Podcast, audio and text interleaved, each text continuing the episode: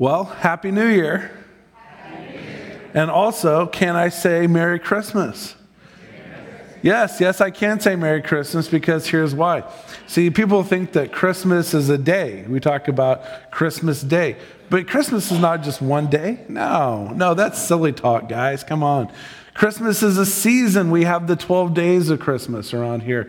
And so, if you're wondering why our tree is still up, our banner is still up, the poinsettias, the Advent wreath is still up, it's, it's not just because we're lazy, all right?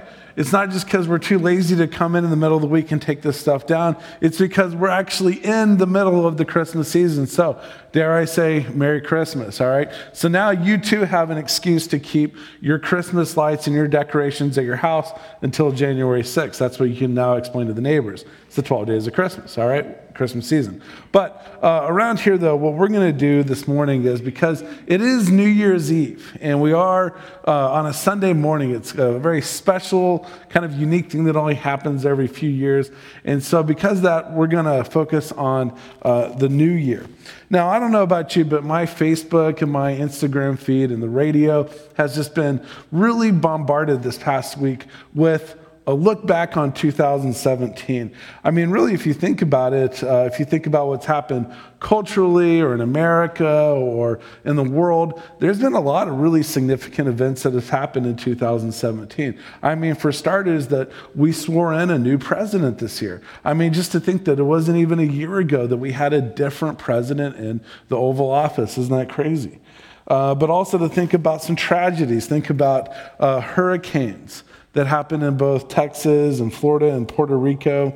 Uh, California experienced some of the biggest wildfires that they've ever that they've ever seen uh, in their history. We have some kind of neat things like there was the solar eclipse being in full totality that uh, went over America. Although in Arizona, um, we just got to experience a little bit of the totality. But in other places, the United States, it was in full totality. That doesn't happen very often.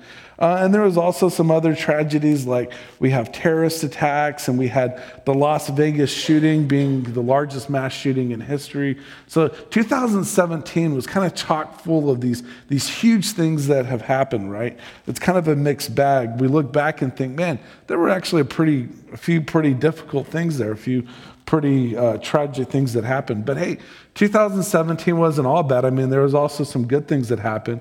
I mean, for example, Justin Bieber and Selena Gomez got back together. Mm-hmm. Mm-hmm. And don't act like you don't care. That's significant for 2017, all right? All right? Uh, actually, side note, supposedly they're both uh, professing Christians and they go to church together. Isn't that cute? Okay, so. But in all reality, there's, there's other things that have happened too, right? Like the stock market right now is at an all time high. Uh, you know, for me, it was a good year in sports because my home team, the Houston Astros, they won the World Series for the first time. Yeah, go Astros, go Astros. And even if you're not an Astros fan, we could all agree hey, they beat the Dodgers, right? Isn't that exciting? Yeah, that's right, that's right. You know, it's funny. I was um, around our house. We just kept talking about how, oh yeah, it's against the Dodgers. No one likes the Dodgers.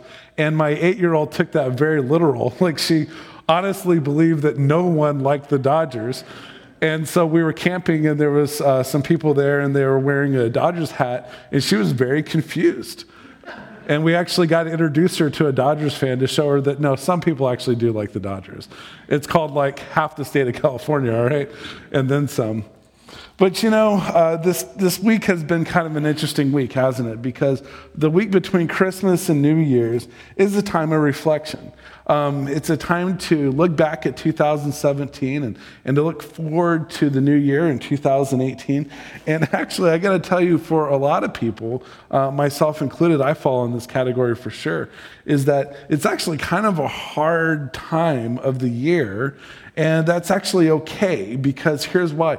Because it's almost like it's, it's almost like you experience the hangover of what happens in December. All right? So here, here's what I mean. Um, think about all the calories that you consumed at your holiday parties. Well, what are you going to do in January? You're going to step on the scale, right? All right, it's a little bit of that hard reality there. Or, or maybe even uh, for all the times that you swiped your credit card in December, what's going to happen this week? You're going to open up the mailbox, and there's that lovely gift for you that shows how much you did spend and how much now you owe a bunch of people, all right? Um, and so, really, this, this, this week between Christmas and New Year's, as we kind of go into the new year, uh, is actually kind of hard for a lot of people because we're kind of experiencing uh, the hangover from what was December. And actually, that's okay because it's at that moment that, that we kind of pause and it's at that moment that we reflect and say, hey, you know what? I don't really want to live like this anymore. You know, uh, I look back at 2017, I made some mistakes. I did some things that, that were just uh, wrong or awful, or, or maybe it was just apathetic and I didn't quite meet my goals, what I said I would do last year. And, and so some of us really look back at our last year and say, you know what? I'm sick and tired of being sick and tired. And that's actually an okay place to be because it's only then that you can go forward and make changes. Does that make sense? You got to have that kind of uh, reality hit. See, uh, we're going to, this week, we're going to be bombarded with commercials for for all sorts of things that people want to make changes for New Year's, right? The New Year's resolution. So, a lot of weight loss, a lot of debt consolidation, a lot of uh, things like that. But you know what? I'm going to talk about a couple things this morning that, that really matter. You know, like we saw in that video, make it count. You know, um, one of the cool things that I get to do here at St. Mark is, uh, and it sounds morbid, but it is cool, is that I get to visit people who are just sometimes days or even hours or even minutes from, from meeting Jesus in heaven. And, and sometimes I get to, uh, to, to, to, be right there and, and talk with them just hours or minutes right before they're going to go to heaven. And, and, and do I ever hear, man, I wish I would have spent more time watching TV? right? You never hear that. It's always the stuff that matters. And so I'm going to give you a couple things that, that matters, all right? Uh, if you want to make 2018 awesome, all right, it's not just going to be a, the latest fad. It's not going to get you into your, uh, you know, beach swimsuit or anything like that. But if you want to make 2018 awesome, here's a few things. Here's a few opportunities that we can take. The first opportunity is a deeper walk with God. A deeper walk with God. So if you really want to make this year count, focus on the things that matter. What matters? God. God matters. Colossians 2 says this Therefore, as you received Christ Jesus the Lord, so walk in him, rooted and built up in him, and established in the faith just as you were taught, abounding in thanksgiving. So we're to walk in Him. You know, it's, uh, it's great, you know, especially being here at this church, I get to meet people who just become Christians. And, and, and kind of for the first time in their life, they've, they've encountered Jesus in a real and meaningful way, and, and they're excited. I mean, they're, they're, they're so glad for what Jesus has done for them. And, and so they're uh, in the Bible all the time and they're reading and they're asking questions and, and, they're, and they're coming to church all the time and, and sometimes even multiple services a day, right? Uh, they're in small groups. We, we see them uh, just really growing in their faith.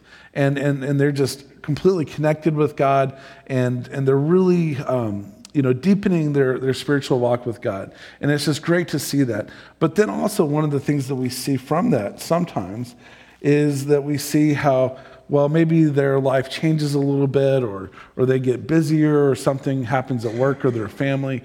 And then we, we notice that we don't see them as often. And, and then um, whenever I talk to them, they say things like, you know, I, I just kind of feel separated from God. You know, I don't feel that connection to God anymore. And, and they wonder how in the world could I could apathy have come into their faith walk? How in the world could apathy uh, come into their life? Why do I struggle with it? And, and really, what it is, is you got to get back to the basics. See, it's, it's easy to, to get away from spending time in God's Word. It's easy to get away from going to church or being in a small group. Um, but really, those are the things that are going to fill you up. Those are the things that are going to connect you to God. Now, here's the thing it takes time because With God, it's a relationship between us and Him, all right? And relationships take time. That's just the reality of all relationships. Uh, think of it like this. So imagine that my wife and I, uh, imagine that we're going through a hard time, all right? So we just got to imagine that. It's not real, okay? But imagine that.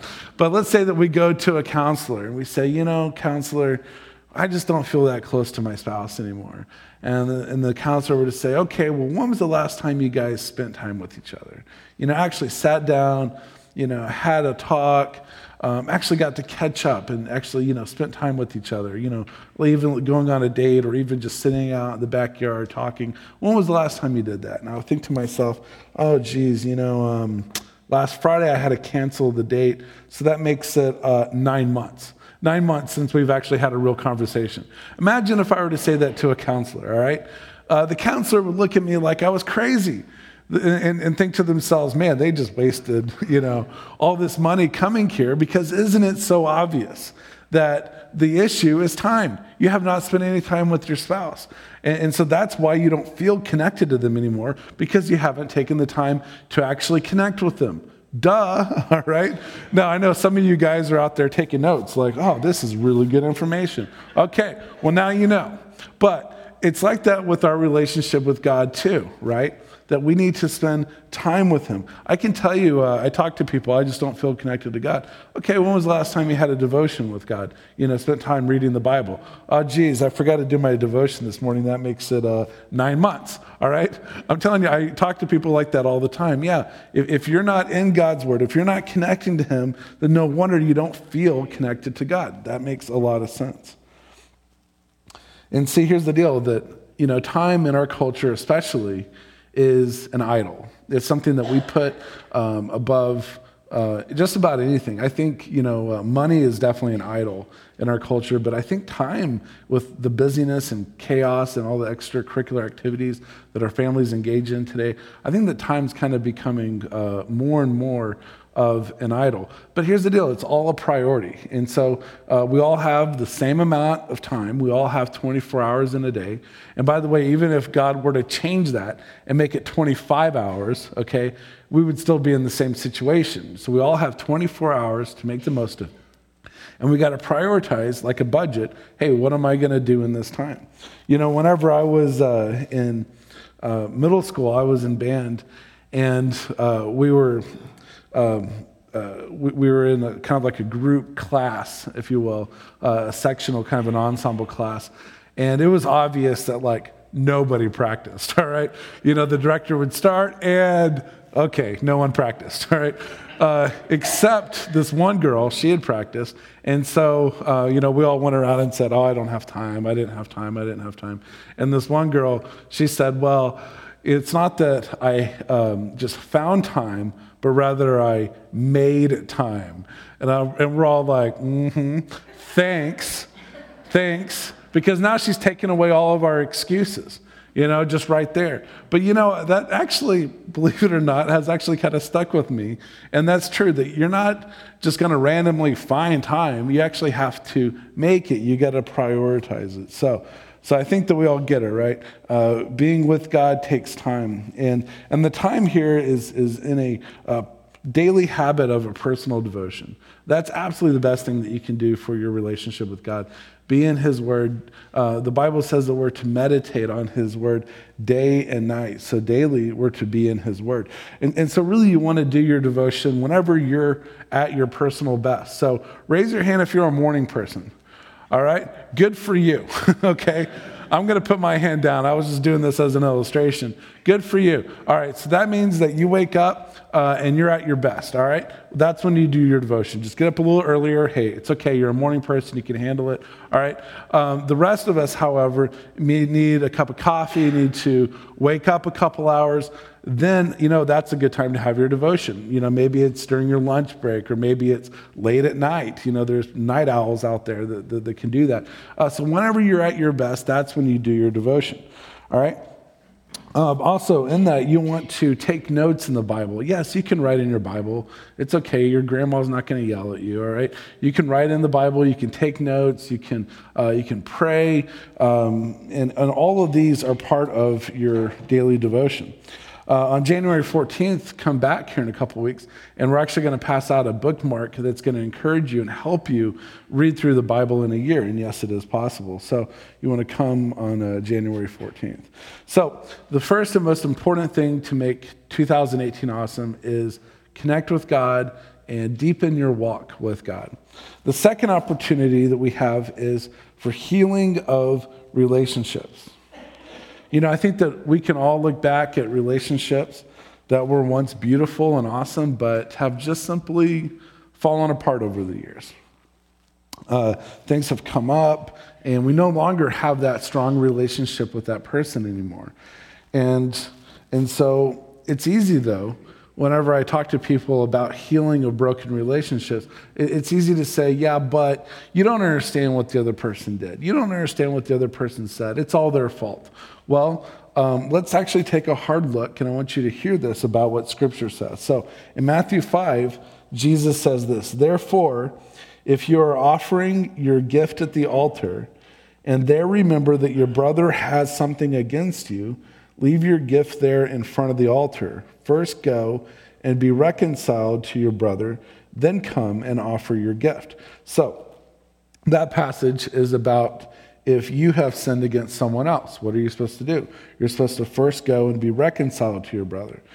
Another passage is from Matthew 18. It says this If your brother sins against you, so now this is the opposite, they sin against us, go and show him his fault just between the two of you.